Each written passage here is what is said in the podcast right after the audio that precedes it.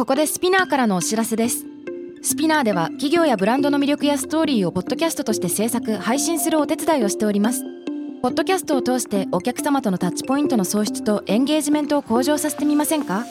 お問い合わせは概要欄の URL かスピナー .com のスピナーブランデッドポッドキャストからお願いします。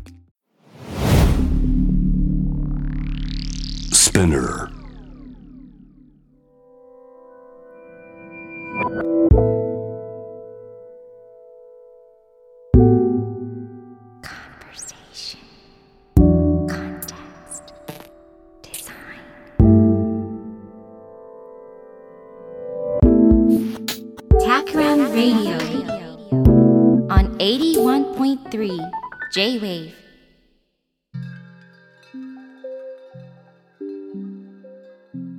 渡邉康太郎がナビゲートしている J-Wave タクラムレディオ。今回のゲストは先週に続いて、シフト80代表、エッセイストの坂田ミギーさんです。今週もよろしくお願いします。よろしくお願いします。はい。ということで、え2週目になりましたけれども、どうでしょう？坂田さん、あの、先週の1週目を振り返ってみて、何か感触というか、まあ、基本的には僕がお話聞いてただけだから、なんか感想も何もないかもしれないんですが、あの、どんな、どんな印象を得たかというか、何かありますでしょうか？いや先週話してる中でああそうだなって思ったのがあの渡辺さんが感想を持ち得るのが難しいような感気持ちになったって言われたのがすごい印象的でうん。そう言われれば私も初めてケニアとかキベラスラム行った時も同じ気持ちだったなと思っていて、まあ、今でも行くたびにその気持ちになるんですけどその気持ちになりに行ってるのかもしれないなって自分の理解の範疇とか知ってるもの以外のことが自分になだれ込んでくるっていう経験をしに行ってんのかもなっていうのが、うんう。ん、前回の放送で気づいたことですね。うーん。いや、なんて言うんですか、あの、今まで当たり前と思ってた価値観が揺るがされて、常識や感情が揺るがされて、どう捉えたらいいんだろうっていうその枠組み自体がちょっとひっくり返るようなところがあって、あえ？つまり、こういう、つまりそのスタート地点も全然違うし、だとするとこの一個のことの感じ方も全然違うし、となってしまって、なんか感情移入っていうのが、あの、感情移入じゃないですよね。なんていうんですか？感情シェイクみたいな感じになってる。ああ、うん。わかりません。うおーって揺り動かされる。なんかいろんな渦にわーってなって、今何をどう考えたらいいんだっけっていううん状況に、日本にいるとあんまり私はならないんですけど、旅したりとうんうんうんうん。か、そういうケニアの仲間たちと一緒にいるとそういうことになりがちだったりするんで、そうするとわーってシェイクされてまた自分の中の価値観みたいなものが、ちょっと新しくアップデートされるのかなって思ったりしてますね。なるほど、なるほど。あとは、これ、ちょっとセッションの時にも若干話した内容に重なるかもしれないんですけど、まあ、ケニアの国々の人たちと共に歩むようなビジネスをやっていると、やっぱりその社会課題解決とか、そのソーシャルアントレプレナーとして取り上げられる、そのなんか善とか、なんか正義みたいな形でメディアが注目してくれるっていうこともあると思うんですけれども、あの、そのなんか社会の大きなスケールで捉えることとか捉えられることに対して、なんかあの、それが自然だなって思うのか、なんか違和感があるのか、その辺の坂田さんの感触っていかがなんですか？私はですねよく言われるのが困っているとか貧しい人恵まれない人を助けるためにやってあげてるんでしょうっていうような言い方をされるとそれは違うなっていうふうには思っていてうん。それが何なのかとなんか彼らが好きだし一緒にいて作るものが世界にとってもいいものになるだろうなとか彼らと一緒にやるのが楽しいっていうような動機でやっているのがベースとしてあるので、うん彼らが貧しいからやらなきゃいけないとかあげなきゃいけないっていう気持ちではないですねどちらかというと彼らからもらってるものの方が多いのかなっていつも思います。うーん。なるほど。あげなきゃいけないというよりもらってるものの方が多い。なるほどね。これはなんか重たい言葉を受け取ってしまったような気がするですね。助けてるんでしょっていう感じかもしれないですけど自分最初は助けるつもりだったかもしれないですけど結局助けてもらってるのは自分だなっていつも思ってます。う。うんんいやー、それってある。すごくある。やっぱり、そのねケアをすることがケアをされることとそのミラーの関係になってるっていうような話がよくありますけど僕あの日々猫のあのお手洗いを掃除して餌を出してね、爪をメンテナンスしたりなんだり、あと遊ぶ、日々遊ぶ必要がありますけども、遊んだり。で、それってもちろんそのケアをしている立場だと思うんだけど、その、なんか同時に遊んでもらっている気持ちもすごくあるし、必要とされていること自体が僕に、あの、計り知れない、こう、自己肯定感を与えてくれるんですよね。うん、猫本当に 猫に求められていることがなんかね幸せをくれるというか、うん、うん、一緒にいて世話をさせてもらってるぐらいの感じに、うん、猫と一緒に暮らしてるとなるのかなって。それそれもそうですね、うん、近いことだと思ってます。ね、あのでこれ人から聞いた話であのソースは謎なんですけれども猫を、まあ、子猫の頃から飼ってるある友人がいて、で、その人は、おそらく私の猫は私のことを育てていると思ってますっていうふうに語るんですよ。で、どういうことって言ったら、あの私がいない時に家族の人曰く玄関の前でずっとニヤニヤ泣いていると。で、それはもちろん帰ってきてねっていうようなニュアンスがあるとは思うんですけれども、その鳴き声が、えっと、子猫がいない時に親猫が鳴く声らしいんですね。そなんかこう自分の親を探してるんじゃなくて子供を探しているっていうスタンスで飼い主を探すっていう。だとするとまあ僕たちがね飼われているのかもしれないって気もしてきますね。そうですね。育てて飼われて、うん、そうですね。一緒に、まあ、成長させてもらってるというかそうですね。たくさんのものをくれてるでしょうね、うん、はい。ねそんな気がした。ちょっと変な連想しちゃったけど。でもそっかそっか、その、やっぱり助けるっていうことじゃないんですね。やっぱり総合の関係というか、お互いがその楽しむためとか、あの、一方的なオファリングではないんですよね。うん、そう思いますね。私が自己犠牲を払って、ずっと与えてるっていうだけではなくって彼らからそれ以上にもらっているので何か彼らとか彼らのコミュニティまあひいてはこうケニアとか世界に対して何か戻せるものがあればなっていう感じになってってるのに近いのかなと思います。うんなるほどなるほど。ということでねあの先週いやすごい厚みのあるお話聞かせていただきたんですけれども今週は2週目ということでせっかくだから坂田さんと僕でちょっとあの答えのないテーマというか、二人でブレストをするようにいろいろ言葉を投げかけ合ってみるような時間が取れたら面白いのかなと妄想しました。で、坂田さんがあの、日々考えているテーマとか気になっていることなんかがあればいただきたいんですが、いかがでしょうか？はい。私がですね、渡辺さんと話してみたいなって思っているのが、分け合う心、分かち合う気持ちとか、そういったものについて話したいなと思って今回このテーマにさせてもらいました。でなんでこれにしようかなって思ったかというとですね、えー、つい最近出た調査結果があってですね、はい、イギリスとアメリカとカナダで活動している慈善団体のチャリティーズ・エイド・ファンデーションっていうところがあるんですけれどもそこが発表した、うん、えー、世界の与えることに寛容な国ランキングみたいなものがあるんですけれどもそれを見た時に、世界で最もこう与えることに優しいとか寛容な国第1位インドネシアで2位にケニアが入ってたんですよ。ケニア2位だと思って。おそうなんだ。私がいつも接しているケニアの人たち分けることを厭わない人たちっていうのはすごい特殊ではなくってケニアの中では普通のことだったのかっていう驚きがあったのともう一つ驚きだったのがその与えることに寛容ではない国の第2位が日本だったんですね。なるほど。ワースト2位が日本で。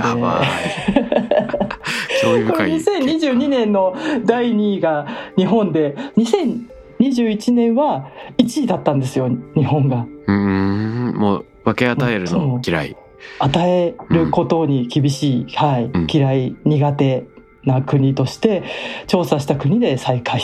ということだったので何かこれについてまあ、これについてということよりはそのなんで日本だとそれがしにくいのかなとか、えー、もっとしやすくなるといいのになっていう気持ちもあってこれをテーマに一緒に話できたら面白いかなと思ってはいこれを投げかけさせてもらいました。いやこれはびっくりのテーマですね。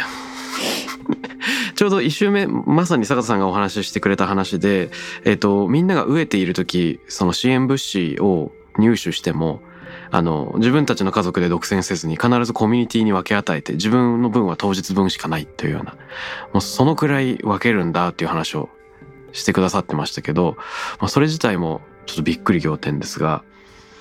分けることが前提になってるっていうようなそういうコミュニティのあり方がね存在しているんですね。うんでなんか本題に入っていく前にちょっと気になったのはケニアが第2位っていうのは他のアフリカ諸国ってどうなってるんでしょうか？ランキングの中では周辺国は。ランキングで他に入ってたのはガーナとかも上位に入ってましたね。アフリカとか中南米の国がアメリカ以外だと上位に入っているものが多かったなっていう印象ですね。なるほど。ケニアとガーナって隣り合ってるわけではないですよね。離れてますね。ケニアが東アフリカでガーナは西アフリカにあるので隣接してる国ではないですね。そっかそっか。じゃああくまでそのエリア、まあ、ケニアっていう場所に根付いてる人たちのなんかがあるのかななんか考えたくなりますね、その辺も。そうですね。いろいろ気になりますね。ちなみにねランキングとしては1位がインドネシアで2位がケニア3位にアメリカそこから続いてオーストラリアニュージーランドミャンマーシエラレオネカナダザンビアウクライナみたいな感じでこう続いていくっていうそうなんだ。アメリカはあれかな、その寄付とか。そうですね寄付のスコアが高めに出ていますねうーん。いでや。119カ国で調査して日本は下から2番目という感じです日本よ。あの、そこですぐ連想するのはあれですよね。えっと、菅首相の時に政府が唱えていた、その、自助っていう考え方。うんあの、公助とか共助っていう、公や共にその助け合うっていうことではなく、自ら責任を持ちなさいっていうようなメッセージングもあって、なんかこうシビアさみたいなのをひしひしと感じたあタイミングだったかなとも思うんですけれども、あの、よく言われるのが、精神分析とかあの心理学の世界で精神的に自立しているっていう状況は自分のだ自分だけの足で立つんじゃなく複数の依存先があることだっていうふうに言いますよね。その頼る相手がいるとか頼れる場所があるものがあるっていう状況が複数化されていると一個失われてしまってもまだ立っていられるっていうようなこと。でこれってその自立しているって一見自助が進んでいる状態と思いますけれどもそうじゃなくていろんなものにまんべんなく頼っていられる方が実は自分で立っていられるのだっていうなんかあの事情を達成するために本当は共助とか、まあ、助けられるっていうものが不可欠なんであるっていうのは覚えておきたいコンセプトだなとも感じました。本当そうですねそれがないと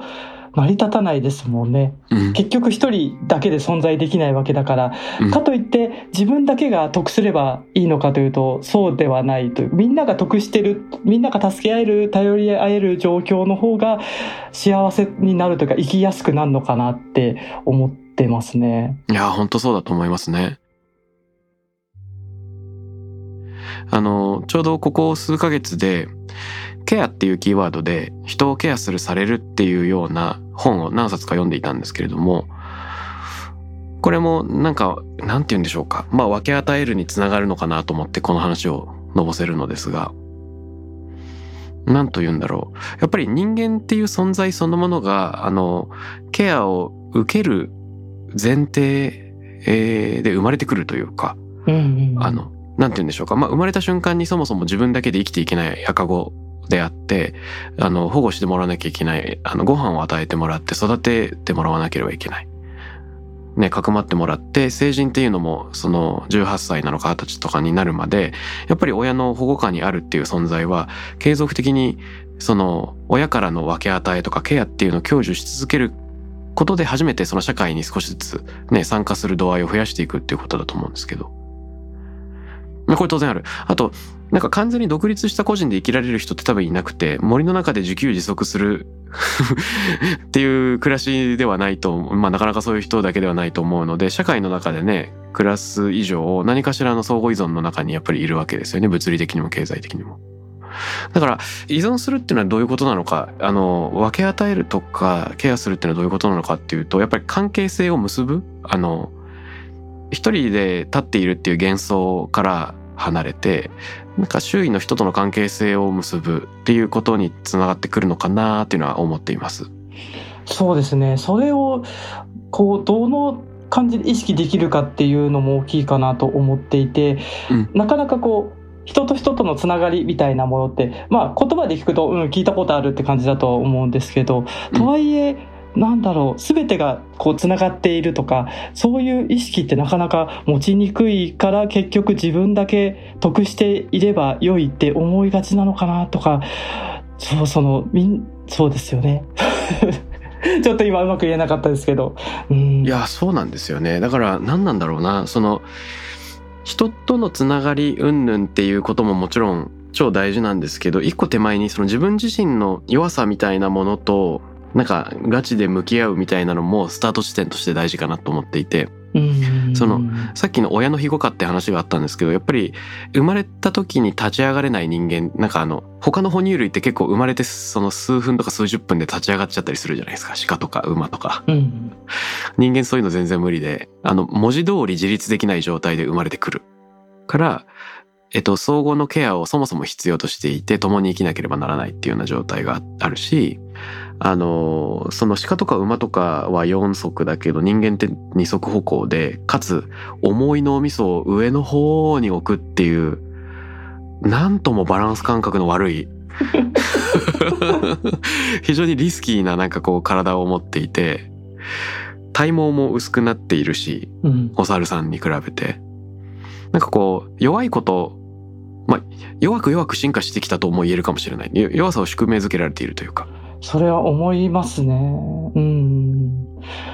アフリカに行ってるとサファリしたりとかしていろんな動物の赤ちゃんとか生まれたばかりの個体を見る機会もあるんですけどさっき渡辺さんがおっしゃったように生まれてすぐ自立して自分で歩いて、えーお乳を飲むとか親について歩けるようになるっていうのができないとすぐ捕食者に食べられてそこでうん。ジ・エンドって感じになっちゃうんですけど人間って本当にもう誰かが世話しないとすぐ死ぬっていう 状況で何年も何年もこう大きくえー育てていくためにこうコミュニティみんなで育てていかないともうそこで種が絶滅するっていうような形でできてるのがすごい不思議だなっていつもサファリに行くたびに人間って変わった生き物だなと思って人間だけかなと思うんですよね私が知ってる限りだと。なので本当にその弱い自分の状態っていうのがこんなに長く存在する生き物って他にないと思うんでそこもすごい興味深いなと思いますね。うんあの動物ってその生まれた時からなんかある知識を持っているような気がするんですよね例えばわかんないけどその餌の探し方とかあのね、えー振る舞い方。例えば犬だったら吠え方でもいいし猫だったらその爪の研ぎ方でも何でもいいんだけど必ずしもあの親に手取り足取り教わらなくてもプリセットされているあのスキルが なんかいくつかあって、えー一応生きていけるあの条件さえ整えば生きていけるノウハウを持って生まれてくるのが動物だとするならばなんか人間はそういうなんかプリセットがかなり少ない。うん。なんか脆弱度ハイパー高い代わりにあのあらゆるものをその吸収する余地も持っているような気がしていてあの弱く生まれるからこそ学ぶ言葉を学ぶことができるとか今までなかったものを作り上げることができるとかっていう部分はあのやっぱり人間が非常に強いところだと思うのでプリセットが少ない分あの思いがけないものも作ることができるっていうのはなんかあるのかな。そうですねうんその分こうそこの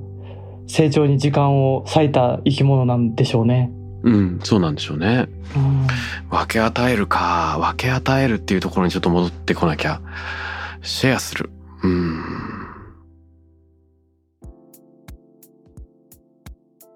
あの影響力について専門的に研究しているジェームズ・ファウラーっていう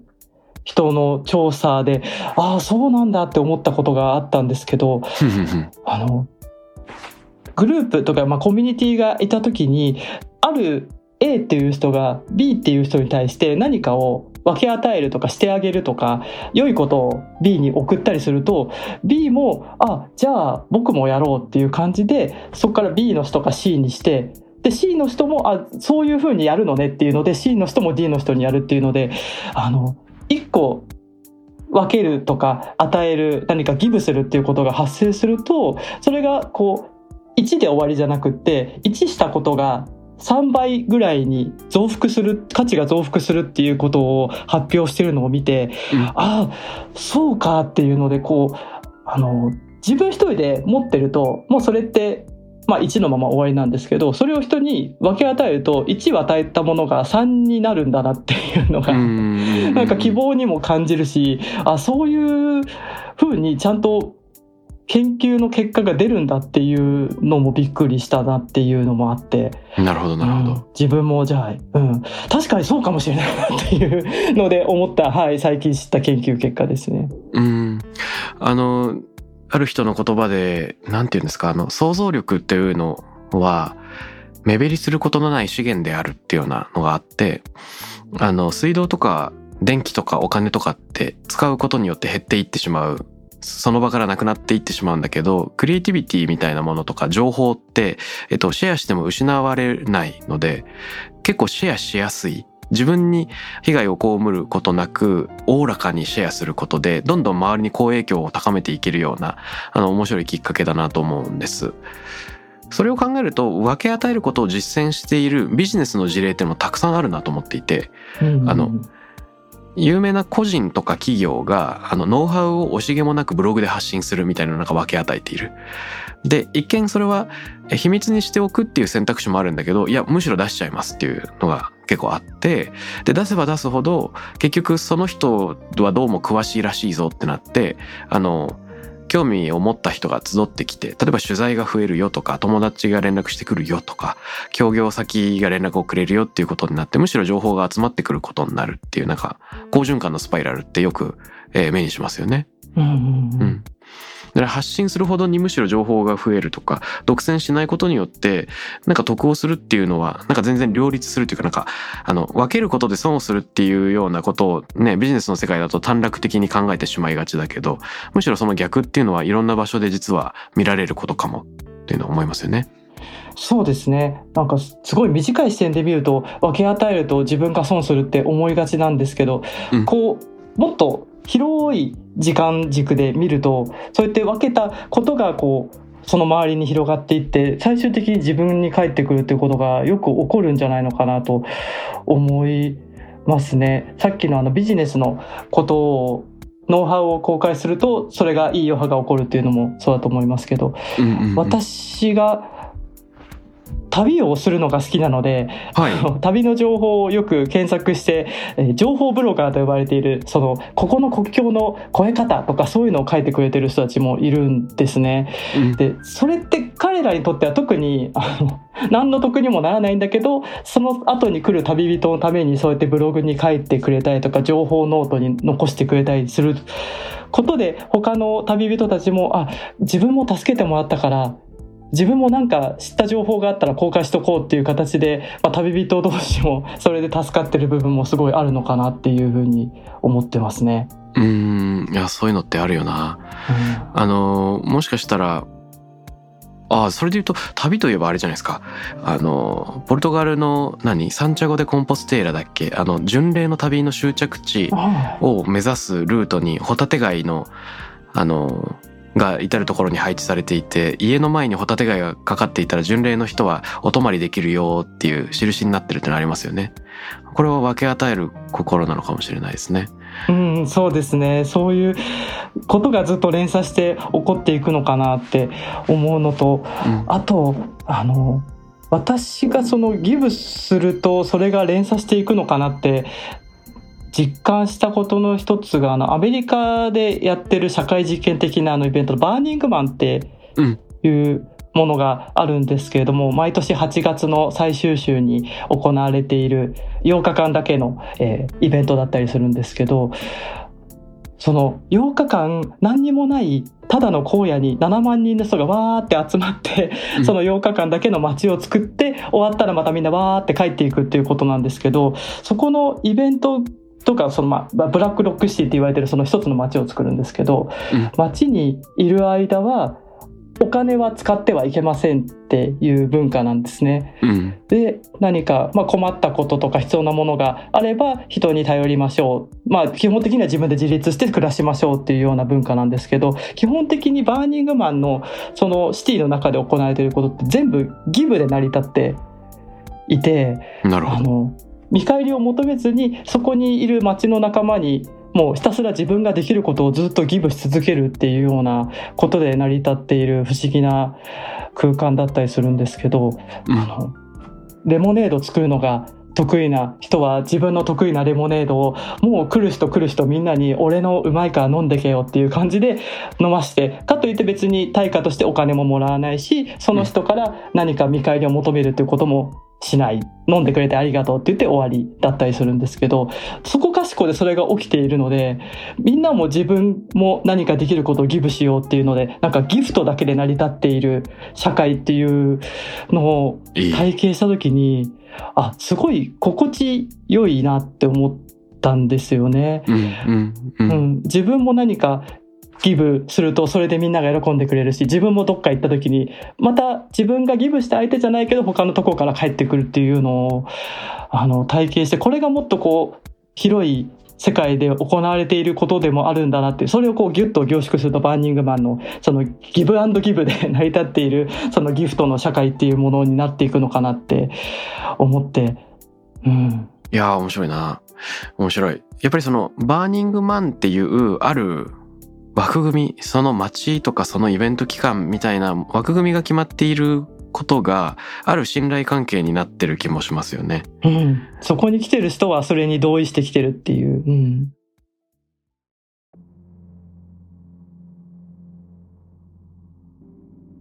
あのちょっと思い返したのは僕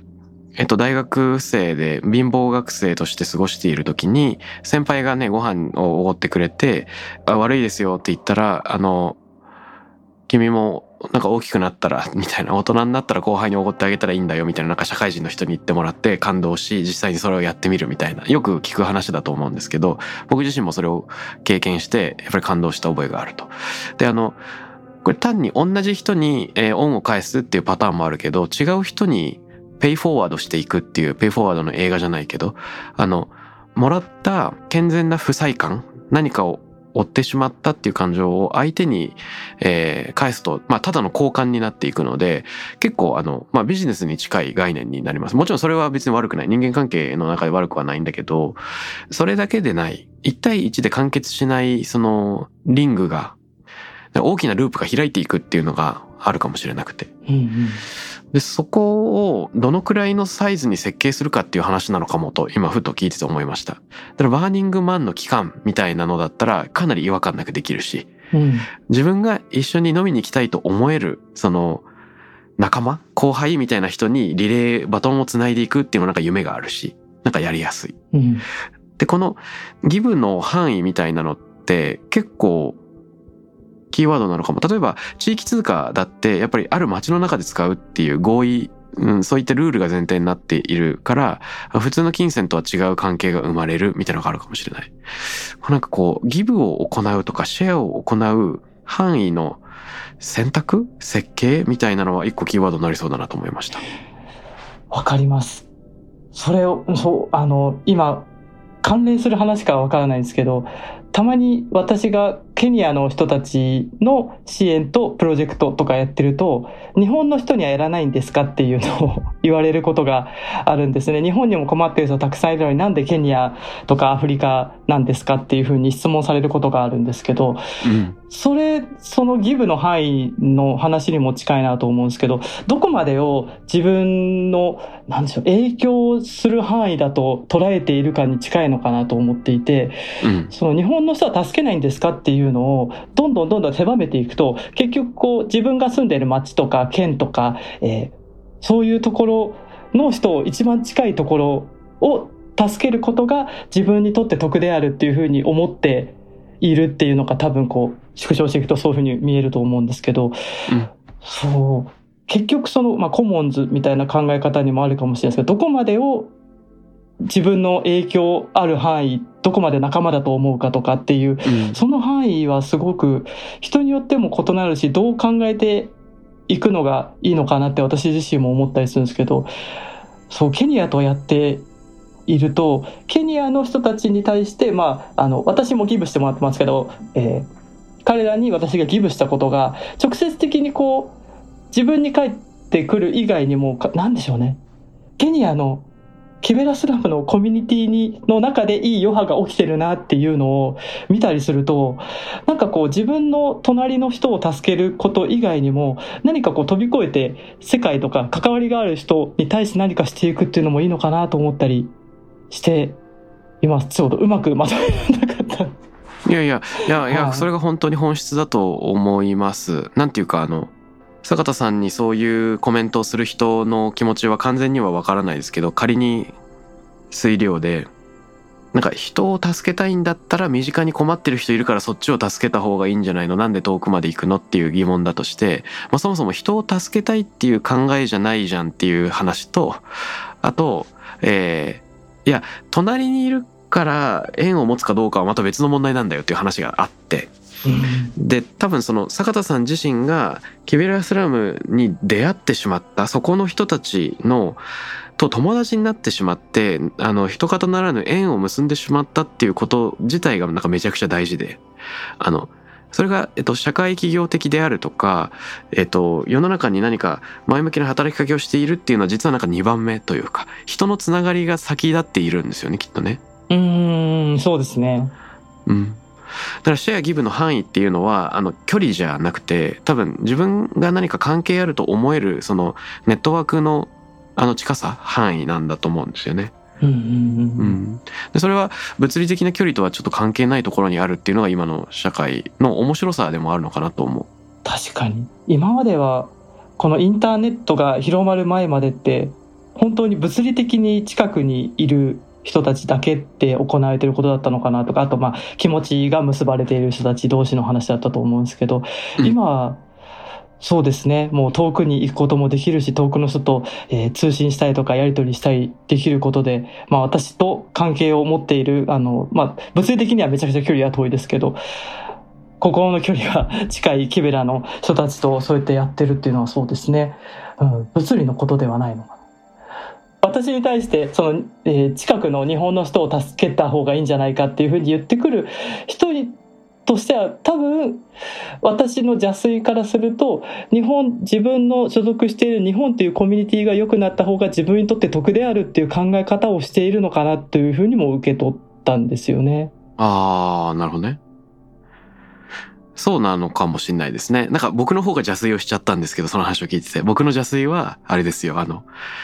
なんかあの、いい人っぽいのがムカつくから、なんか突っ込み、何でもいいから突っ込みたいみたいなタイプの人もなんかいるじゃないですか。います。はい。人がなんかやってると偽善だって言いたいだけみたいな人で、それはなんかもう突っ込みどころがあれば何でもよくて、いや、ケニア遠いじゃんってただ言いたいだけみたいな、なんかそういう場合もあるかなと勝手に邪推しましたけどね。いや、それ、それも、それも大いにあるかもしれないですね。何か言いたい人っていうことだったかもしれないです。そうそうそう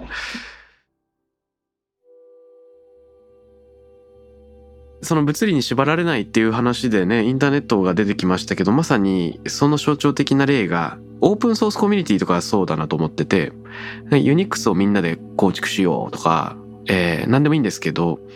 つまり会ったこともない人たちが同じものを作り上げるために協力して自分が投下した、えー、想像力とかクリエイティビティとか時間とかその物理的なさにそのコードを物理的？なんかそのコードそのものをみんなにこうコミットするっていうかなんか捧げるようなところがあって。で、それは、えー、コミュニティのためになってる。上に、なんていうか結局、オンライン上での自分の名声にもつながりうるわけですよね。ああ、いい仕事してくれてるなっていうのを、アピールのチャンスにも、まあ、なっている。で、その、あの、独自のコミュニティっていうのは距離に縛られるものじゃなく、ある思想によってつながっているというか、いや、ユニックスみんなで作るのいいじゃんって思ってる人たちが協力し合ってるわけで、ユニックスじゃなくてリナックスか。あの、ユニックスをオープンソース化したのが Linux か。みたいな、あの、えー、のがあると思うので、なんかこの、ある思想とか縁でつながってる人たちに何か捧げたくなるっていうそういう場が多分誰しも誰しもそういうタイミングとか場っていうのがなんか訪れるものったとして、えっと、まあ、企業とかも本当はそれをやるのでしょうね。あの、SDGs みたいなのを闇雲にやるっていうパターンもあるかもしれないけど、自分の会社はこういうオリジンが、こういう期限があるから、ここの部分に特に貢献したいんだと。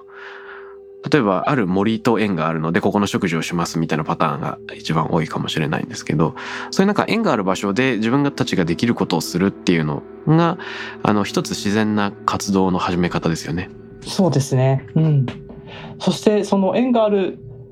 えーまあ物事、まあ人々とかもいるかもしれないですけど、その一緒につながっている人同士で、さっきの Linux もそうだと思うんですけど、うん。Linux の仲間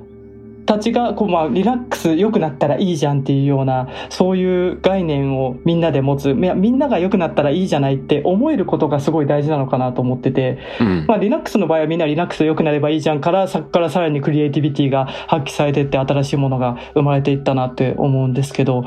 そう、そのみんなで良くなればいいじゃんっていう気持ちを拡大していくと、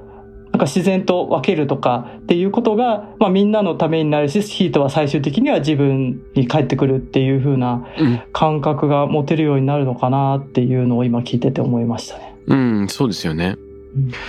あの、ドイツで哲学界のロックスターってなんか言われているマルクス・ガブリエルって言いますけど、彼が倫理的な資本主義みたいな考え方をたまに語るのですが、そこにもつながってくるなと。彼が言ってるのは結構面白くて、一見今僕が話したこと、僕たちが話してたことのあの逆の話もしてるんですよ。つまり、例えば SDGs を信じてなくてもただただ形だけやってる企業みたいなものも、まあ別にいいじゃんっていう感じなんですよね。あの、何にもやらないより圧倒的にいいんだから、それをまあやればいいじゃんっていう。でそこ自体も多分問題はない。まあやることは大事で、やり始めたらそれはそれで多分縁ができていくと思うんですよ。事後的にでも。うんで結果的につながりができて、なんかのっぴきならない関係で、いや、これもう、なんていうんですか、もうやり続けたいですっていう思いを持つ人が増えるのかもしれないし、それでいいような気がしますよね。あの、マルクス・ガブリエル自身は結構いろんな、例えば IT 企業とかのアドバイザー、倫理アドバイザーを務めてるらしいんです。で、これ何をしてるかっていうと、なんか企業に税理士が必要、顧問弁護士とかが必要なように、なんで哲学者とか倫理アドバイザーが必要じゃないんだと。同じようなレベルで必要なんじゃないかっていうことをなんか、ガブリエルが言っていて、今後の企業っていうのはそもそもその存在すること自体に本当に妥当性があるかが問われていくと。で、むしろその地球の寿命を短くしてしまって、いやいやしないかとか、格差を大きくしてしまっていやいやしないかみたいな。で、ってなった時に自分たちがやってることが何かに好循環につながりうるんだっけとか悪循環につながってないんだっけっていうのをしっかり見てくれる外部の目線みたいなのが必要なはずで、で、マルクス・ガビエルは例えばそういう仕事を今後世界でもっと増やしていくべきなんじゃないかっていう話をするんですよね。これすごく面白いなと思っていて、あの、哲学者がアドバイザーしてるとか、そういう事例が他にあるのかなっていうのを探してみたいなと思っていたりもしました。なんかこう、企業単位でシェアする、ギブできることっていうのも、やっぱりね、今の地球代の問題を考えていくとものすごく大事なテーマになってくると思うので。うん。本当、うん。企業にその倫理的なことをアドバイスする人がつくっていうのはすごい面白いし、そうなってったらいいなと思いますね。哲学者みたいな経営者はたまにいますけど、うんそれを専門としてそういう人と一緒にやっていくっていうのもまた、新しい世界を作っていくというか、まあ、企業のあの与えるインパクトが悪いものじゃなくってちゃんと倫理的に良いものになっていくっていうのはすごい希望あふれることだったりするんでうん。私も正直そういう人をアドバイザーに迎え入れる余力ができた時はお願いしてみたいなって今思いました。いや、かっこいいですね。僕も考えなきゃ。ねでもやっぱりより大きな企業により優先的に入ってほしいですよね。本当そうですね。あの、ウォッシュ的なものをやっているとことかもあったりするので、本質的に本当に倫理的に良きことっていうのを大きい会社から考えていったりすると、まあね、ちょっとずつ世界がシフトをしていい感じになるのかなと思いますね。うん。いやー、なんかやっぱり、なんて言うんでしょうか。あの、結果的に世界が良くなるっていうのはすごいいいなと思っていて、その、ご縁のために動いていただけのつもりだったのに、みんなが進学できるようになったとか、ケニアのみんなが進学できるようになったとかね、あの、貧困のスパイラルから一歩抜け出すことができたっていうようなシナリオってすごい素敵だなと思っていて、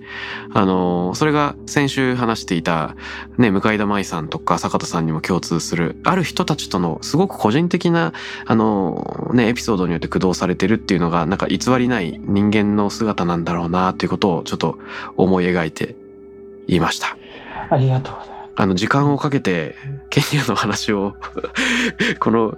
なんていうの、感情シェイクを消化していきたいと思いました。ぜひまたシェイクする会をやりたいですね。ぜひ。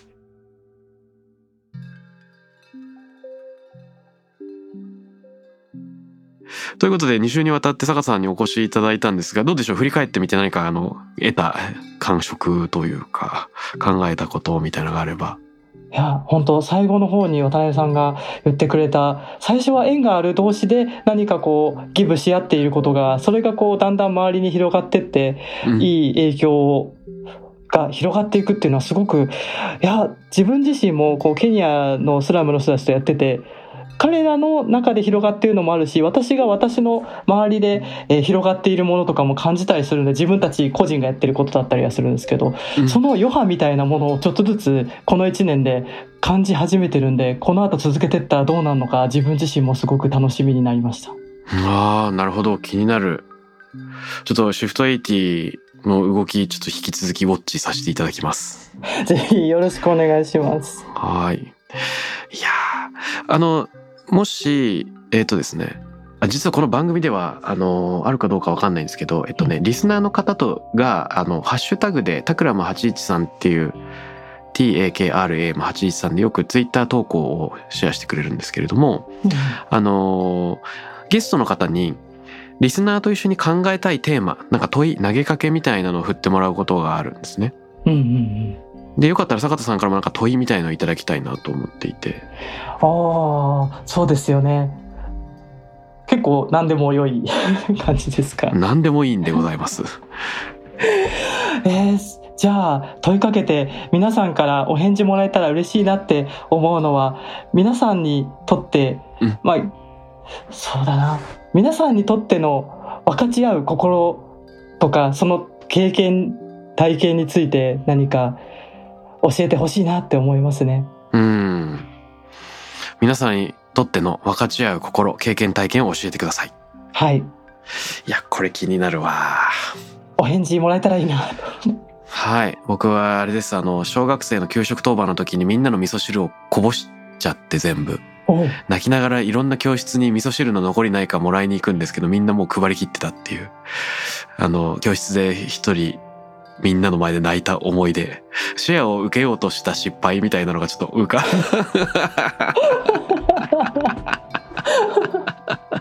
寂しい切ない思い出ですね。切ない思い出が突然込み上げてきてしまいました。うん、皆さんはできればあのし切ない以外の分かち合いの経験体験を教えていただけたら。そうですね。ぜひいろんな経験体験談読めると私も何か次のヒントが見つかったり、ハッシュタグ読んでる人同士で何かあったりもするかなと思うんで、ぜひ書いてもらえたら嬉しいです。はい、わかりました。あとは、えー、坂田さんからもしお知らせ、告知なんかがあれば最後に伺いたいんですが。はい。えーシフト80の宣伝であれなんですけど、シフト80の公式の SNS をフォローしてもらうと、1フォロワー増えるごとに、えーキベラスラムに給食1食を届けるっていうのをやっているので、もし何かしたいなって思って、まあ、あのシフト80の服買うかどうかあの好みとかももちろんあると思うんでまず SNS フォローしてもらって給食を届けるっていうところから仲間になってもらえたら嬉しいです。おー、ちょっと早速今僕フォローしよう。坂田さんのはフォローしてたけど、シフト80はフォローしてなかったかも。嬉しいありがとうございま。すすありがとうございます。え、SNS はいろいろある？ツイッターもあれば。SNS は Twitter、Instagram、あとは LINE があります。OK です。ちょっとフォローしますね。フォローした。OK。ありがとうございます。給食届けた感じがした。ありがとうございます。めっちゃ嬉しいです。いや、こちらこそです。2週間にわたってお越しいただいて、いろんな話ができて、もう感情が揺さぶられました。こちらこそですちょっと自分のできるご縁のね広がりを感じて考えていきたいと思います。はいありがとうございますはい。ということで、え2週にわたってシフト80代表、えークリエイティブディレクターでエッセイストの坂田美希さんにお越しいただきました。どうもありがとうございます。ありがとうございますタクラムレディオに関するメッセージや感想は、ツイッターから、ハッシュタグ、タクラム813をつけてつぶやいてください。t-a-k-r-a-m813 です。また、僕、渡邉康太郎への質問や相談などは、ツイッターのダイレクトメッセージからも受け付けています。番組オフィシャルアカウント、アットマーク、タクラム813をフォローして送ってください。